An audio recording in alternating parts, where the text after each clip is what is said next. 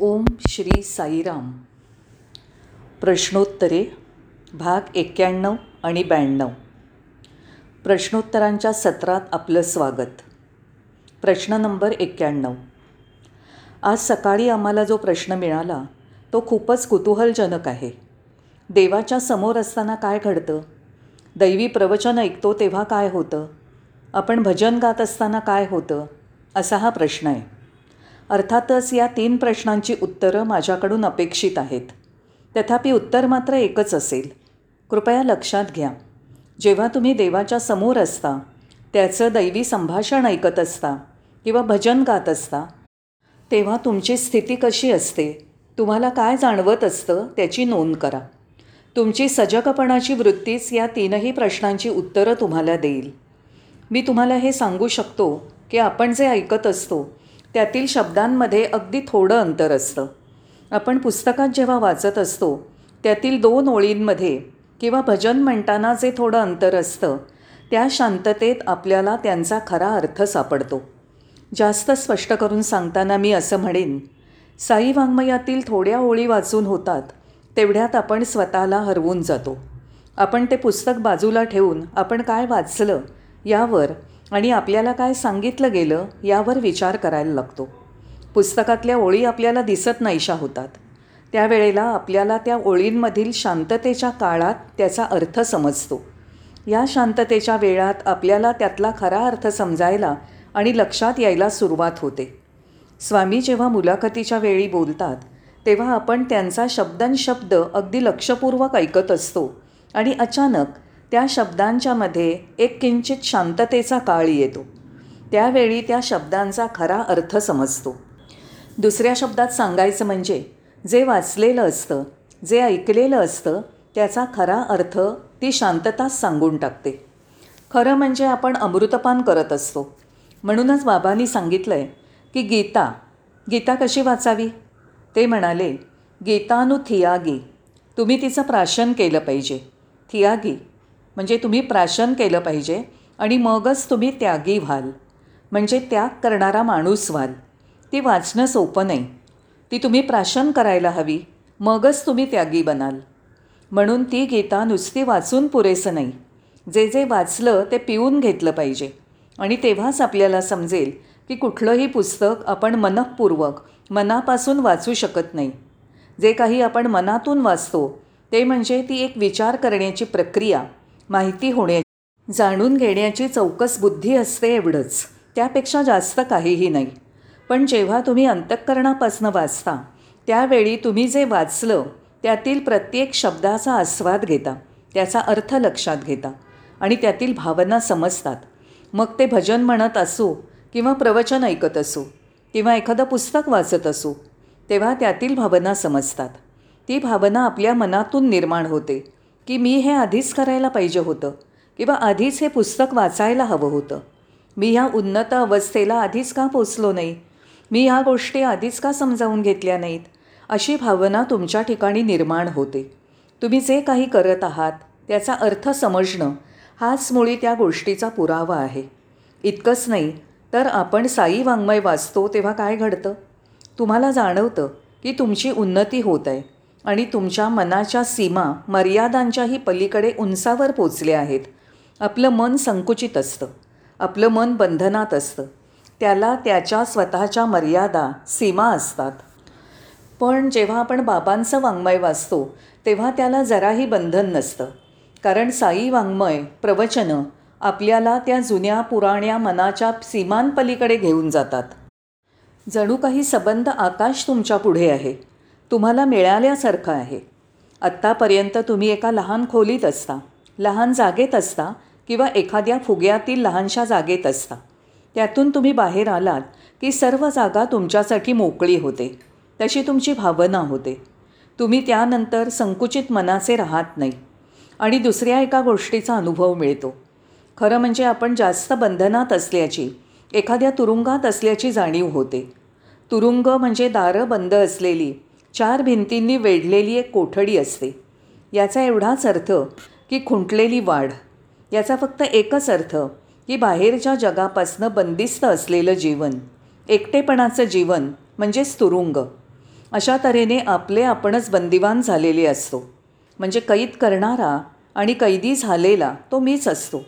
आपल्याला कोणी दुसऱ्याने कैदेत टाकलेलं नसतं. आपणच आपल्याला कळत नकळत कैद करून घेतो. म्हणजेच मी तुरुंगाधिकारी आणि मीच तुरुंगवासीही असतो.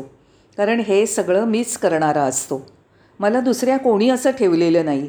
ही कुणाचीही इच्छा नव्हती. विचार नव्हता.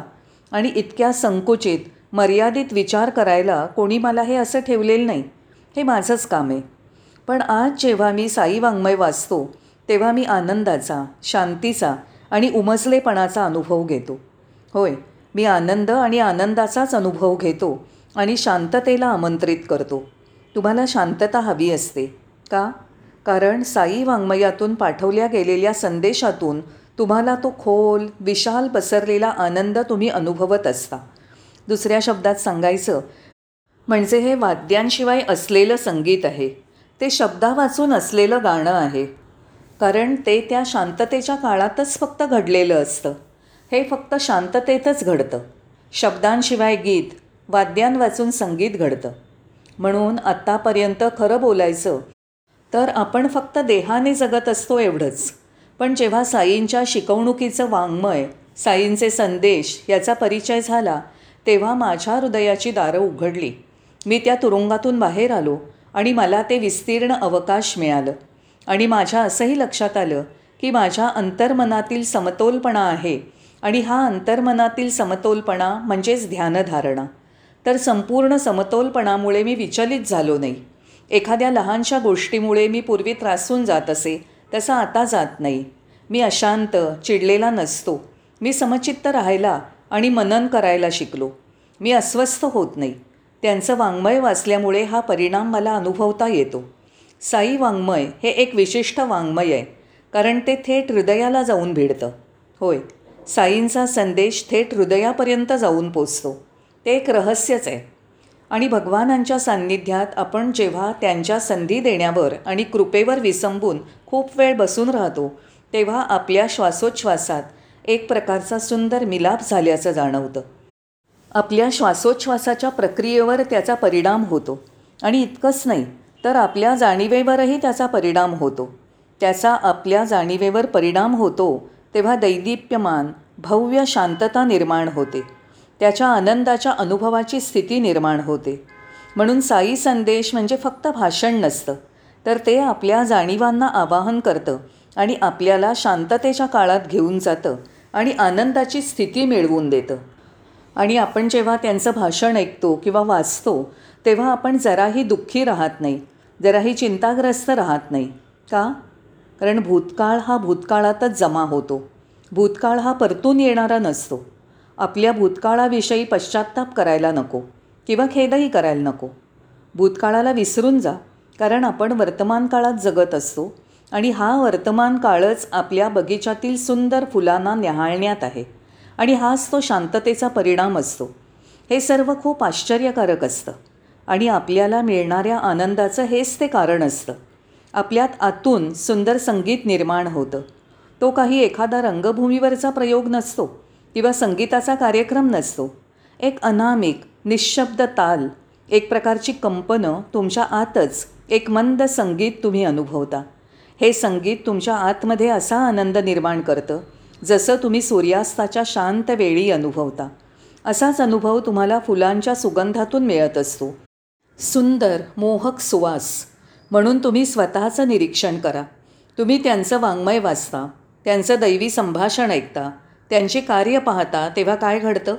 तुम्ही त्यांचं दैवी प्रवचन ऐकत असताना जेव्हा तुम्ही भजनात रंगून जाता तेव्हा तुमच्यात काय घडतं? त्यातच तुम्हाला उत्तर मिळेल. तुमचा अनुभव तुमची तीव्र एकाग्रता त्याबद्दलचं निरीक्षण यातच तुम्हाला स्वतःला समाधानकारक उत्तर मिळवून देईल. आणखी एक गोष्ट अशी की आपण कसलीही अपेक्षा ठेवू नये. कुठल्याही प्रकारची अपेक्षा ठेवू नये. तेव्हाच त्यातील सौंदर्य नृत्य आणि संगीत यांचा आस्वाद घेऊ शकाल. ज्याप्रमाणे तुम्ही सागराकडे लक्ष देऊन त्यातील येणाऱ्या लाटांकडे पाहताना आनंद घेता तसा आनंद. तुम्हाला अपेक्षा न ठेवताही पूर्ण चंद्राकडे पाहण्याचा आनंद घेता येईल. म्हणून अशा प्रकारे कोणत्याही अपेक्षा न बाळगता आनंद मिळवण्यात तुम्हाला काही प्रमाणात मी सहभागी होऊ शकतो. तेव्हा तीन भागांचा समावेश असलेल्या प्रश्नांचं उत्तर सारखंच आणि एकच आहे. ते म्हणजे जेव्हा तुम्ही स्वामींचं भाषण ऐकता त्यांचं वाङ्मय वाचता भजन म्हणता त्यांची कीर्ती ऐकता त्यावेळी तुमच्यामध्ये काय बदल घडत आहेत याविषयी तुम्हाला सजग राहायला पाहिजे. यामधूनच प्रश्नाचं उत्तर सापडतं. प्रश्न क्रमांक ब्याण्णव. आता मी दुसऱ्या प्रश्नाकडे वळतो. आजकाल असे खूप लोक आपण साईबाबा असल्याचा दावा करतात. एक माणूस म्हणतो मी साईबाबा आहे. दुसरा एखादा साईबाबांसारखा पोशाख करतो आणि आपण साईबाबा असल्याचा दावा करतो. असाही एखादा असतो की त्याला साक्षात्कार झाल्याचं सांगतो. तो म्हणतो की मला आत्म्याचं खरं ज्ञान झालं आहे आजूबाजूला घडणाऱ्या अशा घटनांमुळे आपल्या लक्षात येतं की स्वामी देहाने आपल्यापासून दूर गेल्यावर आपण कशी प्रतिक्रिया द्यायला हवी ते समजलं पाहिजे. आपल्याला त्याबद्दल काय वाटतं? आपण कशी प्रतिक्रिया दिली पाहिजे? हा पुढचा प्रश्न आहे. मला त्याचं उत्तर देण्याची परवानगी असावी. सर्वात प्रथम आपल्याकडे तीव्र हुशारी तल्लकपणा असला पाहिजे. आपण भावनांच्या आहारी जाऊ नये. आपण वरवर विचार करू नये. तीव्र हुशारी म्हणजे माझ्या मते योग्य अयोग्य ठरवण्याची कुवत प्रामाणिक शोध घेण्याची देवत्वाची सत्यता पडताळून पाहण्याची वृत्ती असली पाहिजे. अशा तऱ्हेने आपण सुरुवात केली पाहिजे. आपल्याला हे देखील समजलं पाहिजे की स्वामींच्या अस्तित्वाने एकदा साक्षात्कार झाला म्हणजे मग तुम्हाला दुसऱ्या कोणाकडेही जायला नको. असं का? तुम्हाला दुसऱ्यांदा साक्षात्कार होऊ शकणार नाही. पहिला साक्षात्कार झाला की तो तुम्हाला सोडून जाणार नाही. तो कधीच दूर जात नाही. तुम्ही साक्षात्काराविना कधीच राहणार नाही. एकदा साक्षात्कार झाला की तो कायमचाच. म्हणून स्वामी म्हणाले आहेत जेव्हा ज्ञान हुशारी एकदा प्राप्त झाली की ती परत कधीही नाहीशी होत नाही. एकदा अज्ञान अजाणतेपणा तुमच्याकडून नाहीसा झाला की ते परतून येणार नाही. या गोष्टीची आपल्याला खात्री असली पाहिजे. नंतर जे काही घडतं ते असं. आपण सर्वसामान्य आहोत. मी तुम्हाला सांगतो की आपण अगदी सामान्य होऊया. काही लोकांना स्वतःचं खूप प्रदर्शन करावंसं वाटतं आणि ते इकडे तिकडे धावपळ करून आपण किती महत्त्वाची व्यक्ती आहोत असं दाखवतात. त्याला आपण मोठेपणाचा बुरखा घेणं किंवा मोठेपणाच्या प्रदर्शनाची हाव स्वतःच्या मोठेपणाची ओळख दाखवण्याची हौस असं म्हणूया. स्वतःला ओळखलं जाण्याची हौस असलेली अशी काही माणसं असतात. मी असं पाहिलं आहे की अशा या गोष्टी पुष्कळ लोकांच्यात निसर्गतःच आलेल्या असतात. पण आपण अशा गोष्टींना बळी पडू नये. आध्यात्मिक जगतात आपण अगदी साधेपणाने राहिलं पाहिजे. हेच गुपित आहे. जेव्हा आपण सामान्य असल्याची जाणीव निर्माण होते तेव्हा खरोखर प्रत्येक गोष्ट कमालीची सुंदर दिसू लागते. तुम्ही तणावमुक्त होऊ शकता. विकास पावण्याची शक्यता निर्माण होते. अशा तऱ्हेने स्वतःला मोठं असल्याचं दाखवण्याचं वेळ हे धर्माला किंवा अध्यात्माला धरून नाही. त्यामुळे तुमच्या विकासात अडथळा येतो. होय तुम्हाला जराही सौंदर्य दिसणार नाही किंवा तुम्ही सतत तणावाखाली राहाल. यापेक्षाही अजून मुद्दा असा आहे. जसं मी सुरुवातीला म्हटलं की काही जणं स्वतःला साक्षात्कार झाल्याचं दाखवतात. मला असं सांगायचं आहे की अशा तऱ्हेने साक्षात्कार झाल्याचं जाहीर करणं हा मोठ्या गुन्ह्यांपैकी एक गुन्हा आहे. कारण तुम्हाला खरोखरच साक्षात्कार झालेला नसतो. आणि तुम्ही साक्षात्कार झाल्याचा दावा करता. होय तो गुन्हाच आहे. आणि काही लोक एवढ्यावरच थांबत नाहीत. तर ते प्रत्येकाला सांगत सुटतात की त्यांना देवत्वाचा अनुभव आलेला आहे. आणि ते तुम्हाला साक्षात्कार मिळवून देण्यासाठी मदतही करतील. ही फारच मोठी फसवणूक आहे. आपण त्यात पडायला नको. ती फार वाईट गोष्ट आहे. म्हणून दैवी साक्षात्कार ही दावा करण्याची गोष्ट नाही. ती जाहीर करण्याचीही गोष्ट नाही. ही तुम्ही अंगावर चढवण्याचा पोशाख नसतो. ती काही जाहिरात लावण्याची गोष्ट नाही. साक्षात्कार होणं हा तुमचा श्वास आहे. जागृतीची जाणीव होणं म्हणजेच साक्षात्कार होणं. प्रत्येकाला जाहीरपणे सांगत राहणं किंवा तुम्हाला साक्षात्कार मिळवून द्यायला मदत करणं अशी वचनं देत राहणं हा गुन्हा आहे. होय ही फसवणूक आहे गलिच्छपणा आहे. अशा माणसांच्या हातातलं भक्ष होऊ नये. आणखी एक म्हणजे गंभीर लांबट चेहऱ्याची ही माणसं स्वतः अशा थाटात बसून जाहीर करत असतात की यांना अत्युच्च साक्षात्कार प्राप्त झाला आहे. अशांपासून दक्ष व्हा सावध राहा. ते तुमच्यासारख्यांना बनवत आहेत फसवत आहेत. आणखी म्हणजे जेव्हा मी या दृष्टीने पाहतो अशा भोंदू वेषधारी माणसांच्या शिकवणुकीकडे पाहतो अशा तोतयाची वागणूक पाहतो तेव्हा तो समजून न येणारा हिंसक गुन्हाच करत असतो. कारण तो तुमच्यावर परिणाम साधत असतो.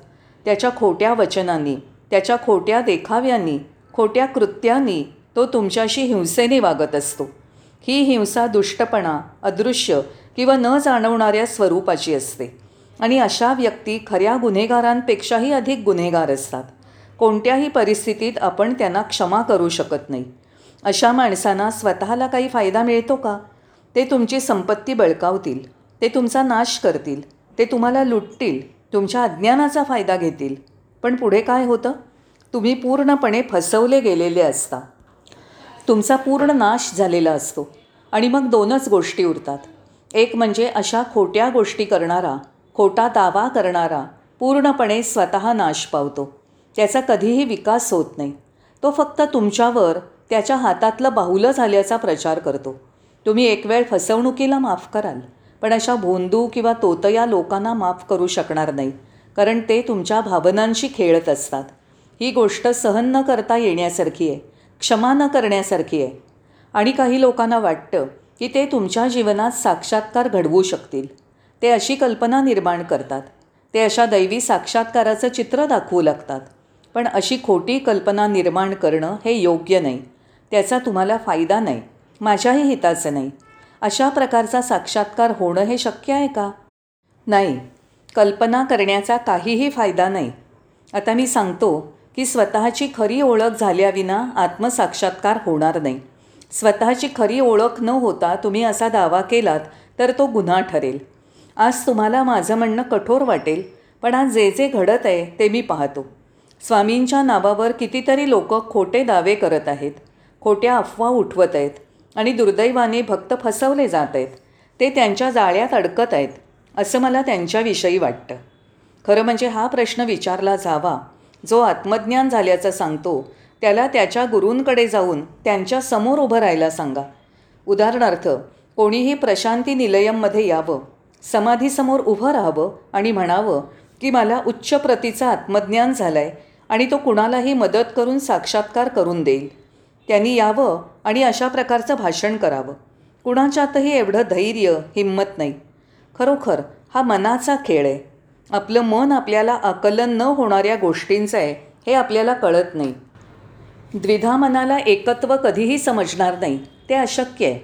काही लोक असं ठामपणे वचन देतात की हे दोन हजार बावीस सालात घडणार आहे. दोन हजार तेवीस सालात हे घडणार आहे. पण नाही माफ करा. कारण आपलं आतलं मन म्हणजे दिनदर्शिका नाही. आपलं मन म्हणजे जाणीवा नाहीत किंवा आपलं चैतन्य म्हणजे देखील दिनदर्शिका नाही. ते अमर आहे. ते चिरस्थायी आहे. म्हणून अशा ह्या खोट्या दाव्यांपासनं सावध राहा.